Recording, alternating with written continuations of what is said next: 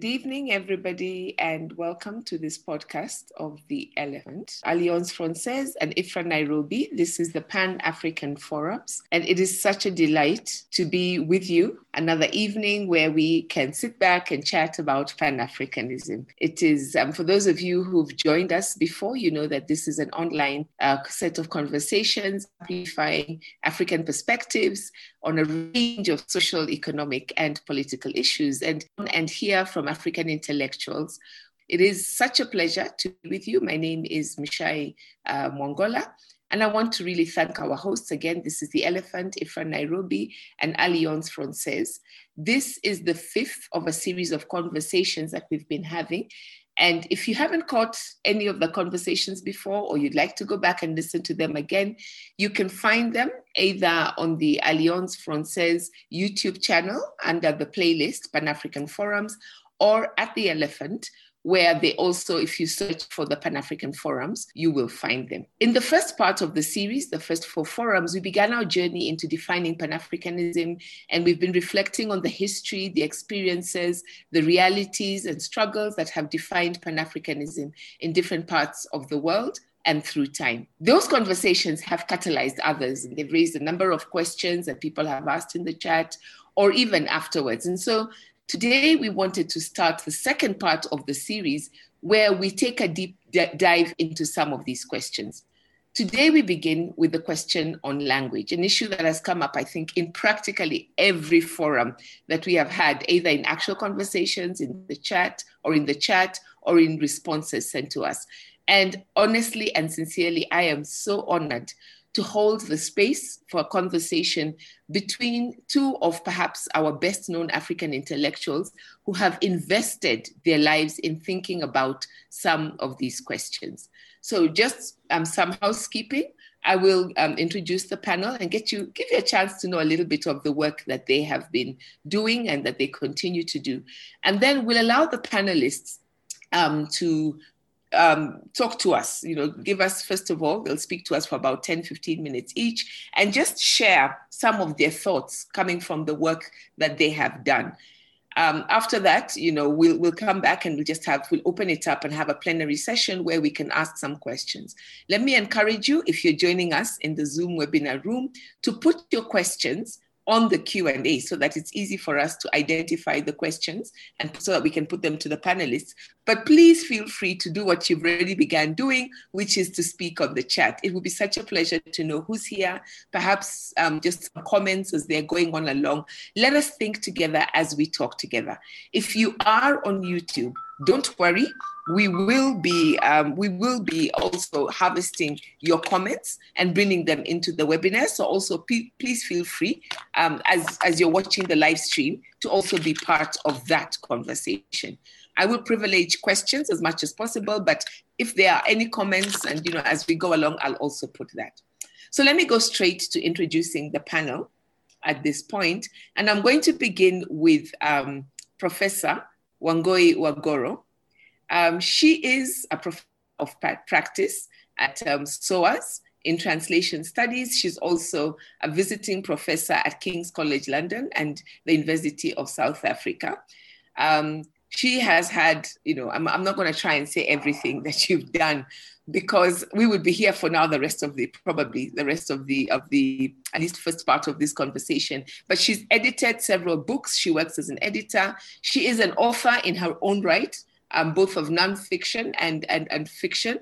And she is also a translator um, I think actually, if there's one thing that many people know you for, is um, that you are very invested, not only in translating, but in creating and holding the space of translation work. You're the founder of Sidensi, whose mission is to promote, inspire, and develop awareness uh, on the importance of traducteur for the intercultural dialogue and exchange. And anybody who's been to the African Literature Association and has gone into the translation caucus will know that you have been holding the space for that conversation to be ongoing for many, many years. Um, I want to invite you in by first of all saying happy Mother Language Week to you. Um, I, I, I, was very excited to be the person telling everybody Happy Mother Language um, Day on the actual day when it came. And I, I, should acknowledge that I only knew that and I only became invested um, in that because you have been so generous in sharing your knowledge. So, Karibu, Karibu Sana Wangui. Thank you and, very much. Thank you. Um, thank you, first of all, for having me here for all the organizations. And I'm really, really honored to be here with Professor Bachir. Um, he's a hero of mine. So I'm shaking, and I told everybody my teeth were chattering, but I'm going to be very brave because this is very important for me. Um, but yes, that's a great question. Sidensi uh, was formed because I felt that I needed a vehicle through which to talk about translation and the work that I do to people who are not translators. The translators, we talk amongst ourselves all the time, have long conversations. But I wanted particularly to speak to African people about this window that we have of our languages which are living. But we are the last generation, I believe, in the like a 40 year gap where we are bilingual, multilingual in many cases. And the people who are monolingual have died off most of our parents, my mother, for example, is 90, and she's multilingual. So the monolinguals have virtually disappeared off the face of the earth. And we multilinguals are the ones who can harness these languages and rescue them. Because if we don't, in our time, we're going to lose them forever. And all our languages are endangered in this mm. 40 year period that we have, and it's shrinking every day. So that's why I started having the conversations, and I have them all over the world. And they're the best part of my life. But we can talk about that another time. And, and one of the things that you do, which I've, I've always found so fascinating, because when, when we started the conversations, I remember one of the very first um, texts that somebody sent me was, I hope you're not just going to have academics talking theory. I hope you're going to have people who are doing what they do, even as they're talking about it. So when you when we say you're a professor of practice, I know you you do research, you teach. I've, I've, I've, met with you. In fact, I first met you in the space of the academia, but you also spend a lot of your work, your time working outside academia with people in policy, um, with writers, with all sorts of people who are using language. Um, so when we say you're a professor of practice, is that what that is pointing to? You know, it was an honorary title that I was given and I accepted it happily. I didn't ask too many questions because I'm a theorist in um, translation studies, but was, it's a real honor for us as translators who practice translation to be given such a title and for people to recognize that translation is intellectual and scholarly work, which requires a lot of time. So I, I was very delighted with the title, um, but also I do work, as you said, in policy. And I think as Africans, all of us do all these other things, which we have to do alongside our scholarship. It's not enough to do theory and abstract, you know, wonderful things that we love, but we have to take it out to our communities, both intellectual communities and our everyday communities. And I'm very invested in that. And because languages are alive and everybody understands what language does, it's very easy to talk about translation because it's everywhere. It's in art, it's in music, it's in literature. So it's very easy to engage with people. So I have cross disciplinary conversations with artists, with musicians, with, you know, uh, archaeologists, whoever wants to talk about translation, I'm going to engage them. So that's what we've been doing with Sidensi, and it's been going for many years. And I'm very old now, so I want to, you know, hand it over to the next generation.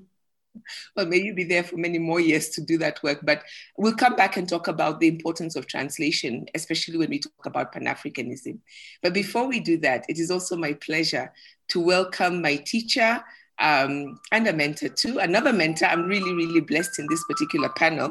Um, this is um, the philosopher um, uh, most as, as he, I think most people would say, oh, the philosopher Souleymane Bachir Diagne, who is a professor of philosophy and French. He is currently chair of the Department of French and Romance Philology at Columbia University, with joint appointment in the Department of Philosophy. Um, he's, Professor Bachir is also director of the Institute of African uh, Studies um, at Columbia University. I would be remiss if I didn't say that he also works with. I, I, I, don't know somebody who works and teaches and does research with so many institutions at the same time. So I cannot talk about Columbia without saying that um, University of Cheikh Anta Diop in Dakar, Senegal, would also own him with all their heart and soul. He works with a number of institutions as a member of CODESRIA's executive committee. I would be in trouble if I didn't say that he was president of our scientific committee and continues to be a mentor and um, an inspiration to very many people working in our community. Um, Professor Bachir, um, welcome. I will also note, and I can't go into your very illustrious um, CV of all the things that you've done. You do work in three academies um, simultaneously. Um, I think it's fair to say that you have, I don't know, one foot in Senegal, one foot in the US, and uh, one arm in France, and one arm all over the rest of the world. And it's just a joy to see how you manage all that and do it through being able to work with language. Welcome. Thank you so much, Asante and Karibu. And I, I want to say how happy I am to, to, to be here. And I want to thank you from the bottom of my heart. Something you did not say, I may have been your professor, and I'm very proud to have been, or your mentor, as you kindly said. But uh, you are also my boss now because you are one of the bosses of, of CODESRIA. So uh, uh, out of uh, obedience in the first place and then of affection, when you asked me to be part of this panel, I just saluted and say, I will execute. So it's a great pleasure for me to be, to be here. And I want to thank the Institut Français for having me. Institut Français and Alliance Française are home for me.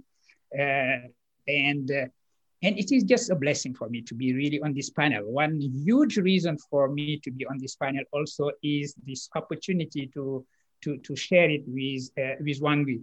Uh, uh, she, she, she just spoke before me because I would have said exactly the same thing and claim her as one of my hero. I am uh, very much interested in translation.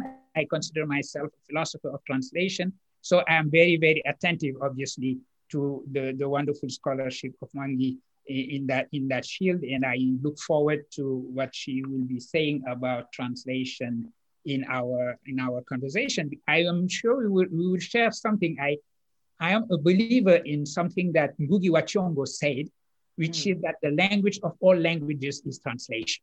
And basically, this is going to be the main point I want to develop in our in our uh, uh, uh, conversation here about the, the linguistic policy, let's say, of, of Pan Africanism. Uh, okay, and so what I, I, am ready to just plunge in and hear what both of you um, have to say. Before I do that, I'm just curious. Um, the other day we were talking about how so many um, people who work across the continent, many of us, as Wangui said, we are multilingual. We do not just speak one language. Um, but for many people, we still find ourselves primarily working in one or two languages, you know, and a lot of them, you know, it could be English and French, it, you know, basically the working languages of the African Union. We're working in English, French, Portuguese, uh, maybe Swahili, Arabic, you know, there are several, but many of us um, find it, at most we're working with two languages. Out of sheer curiosity, how many languages, Wangui, do you work in? And which ones are these? I've stopped counting now, but I Swahili a little bit. My my friend and Mwalimu is here, Abdilatif, so I must acknowledge him for teaching me Kiswahili because I didn't speak Kiswahili until I was an adult. But shame on me. I speak French, which I learned at school and for my degree, and Italian, and of course I speak my mother tongue, Kikuyu. So those are my main languages that I would lay claim to, but I understand many others. Okay, and and you have had occasion to do professional work in all of these, working with in different contexts. Yes, indeed, I'm very fortunate. I have. Okay, and um, Mwalimu Bachir, how many languages do you work in? Okay, I, I work in uh, French, obviously, and uh, English, obviously, as well, and Wolof, which is my uh, uh mother tongue, or let's say my first language although French is quite first also in my in my in my languages. And then I work with uh, uh, in in with Latin and Greek, and also uh, liturgical Arabic, the Arabic of the Quran and the Arabic of uh, uh, the tradition, philosophical tradition.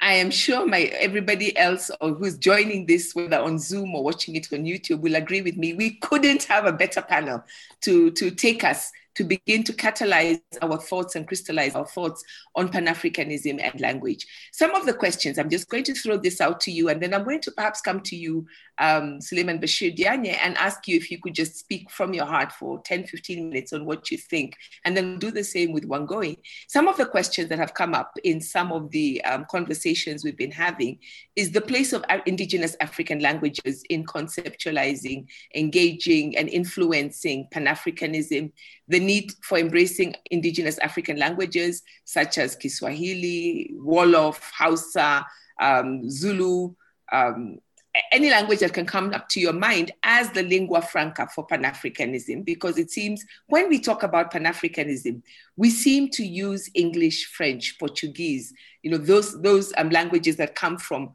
outside, that are associated from coming to us from outside. Um, the way language functions to divide Pan-Africanism, uh, Pan-Africanists into phone zones. So sometimes it seems that we're only talking to people who speak one of those languages, and we're not having conversations with those other Pan Africanists who may be doing the same work, but doing it in a different language. And then, even this question of when we say Pan Africanism in all the different languages that we say it, are we actually talking about the same thing? Are we conceptualizing it differently? Are we even able um, to translate and really to say that when I say it in English or I say it in Kiswahili, the person who's hearing it in Arabic or who's hearing it in Portuguese is actually hearing and entering into the same conversation. And anywhere you want to take us, of course, translation, both of you have brought up translation, how translation enables us to be able to engage this question of Pan Africanism. And so I'll ask you just go ahead. And if you do want to also start by telling me, what does Pan Africanism mean to you? When you, when you, um, even before we talk about language, I would be really grateful. Karibu sana, bienvenue, welcome. Well, thank you. Thank you so much, Shai, for these questions. And you are absolutely right, uh, insisting that in the first place, we want to make sure that uh, the denotation of the notion of Pan-Africanism is clear for all of us because Pan-Africanism itself has undergone many uh, uh, transformation. It is uh, good to remind us all in the first place that the, the very word, the name of our beloved continent, Africa, is actually indigenous to Africa because people would say, well, Africa was the way in which the, the Romans called the continent, and then the, the, the Arabs, after the contest, conquest, started talking about Ifriqiya. It is a good thing because people do not always know it. To remember that the name Africa comes from a, a location, a, a, place near uh, the, the city of Carthage.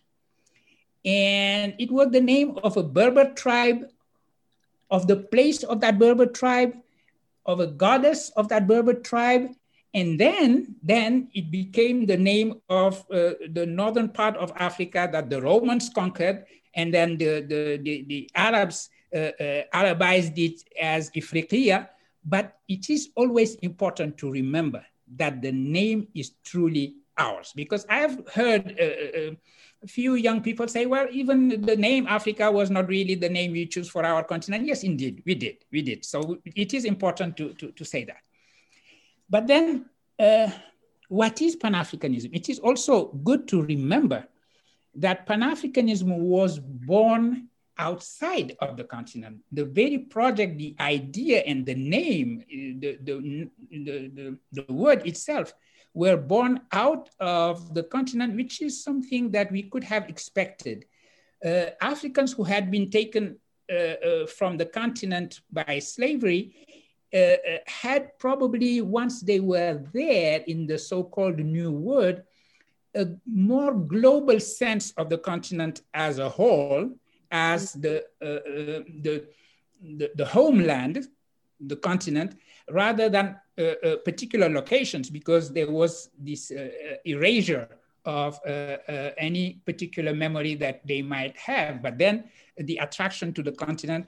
And so Pan-African is being born there and then being continentalized uh, after World War II. Let's remember the names of Marcus Garvey, obviously, of W.E.B. Du Bois, especially W.E.B. Du Bois, who organized all these Pan-African congresses in many different uh, uh, European places, Manchester, uh, London, uh, Lisbon at one point. And Manchester 1945 was the last one that was organized outside of the African continent. And he sort of transmitted the torch to Kwame Nkrumah then. And so Pan-Africanism went from being a diasporic name to being continentalized. And continentalized meant two things. First of all, it became internal to the African continent. And second, it became, it concerned the totality of the continent. Because sometimes when we think Africa, we think sub-Saharan Africa, which is a bad thing to, to, to, to consider because we are assuming then that the Sahara was is a wall separating two worlds, which is not true at all, which has not been true historically. And it is important that we remember that this was not true. Otherwise, we cannot understand the intellectual history of the continent itself. And for example, for regions such as West Africa or the Swahili world where you are, the connections with the larger Islamic world and the intellectual and spiritual tradition of the Islamic world. So it is important to uh, reconstruct, to understand that continentalization meant both internalization of the Pan-African project and also, also the idea that Pan, uh, Pan-Africanism, it is going from Cairo to Cape Town and, and to unify the continent in its totality. That did not mean cutting the uh, the, the, the, connections and the ties with the diaspora, because as you know, the African Union has acknowledged uh, that uh, the diaspora is the sixth region of Africa, which is a way of recognizing, acknowledging the history of Pan-Africanism. So once we have said this, uh, what kind of uh, linguistic policy should we be thinking about in terms of this open-ended project, continuing project of building uh, uh, uh, the African continent or the United States of Africa. First of all, pluralism. That is the main concept I would like to emphasize here. Pluralism meaning what? Meaning, as you said, and, and, and Wangui reminded uh, us of, of, that also, that all African languages should be, uh, again, I would say, languages of science and creation. That is the best way for these languages to flourish and to be maintained. We need to, there are languages that are disappearing, unfortunately.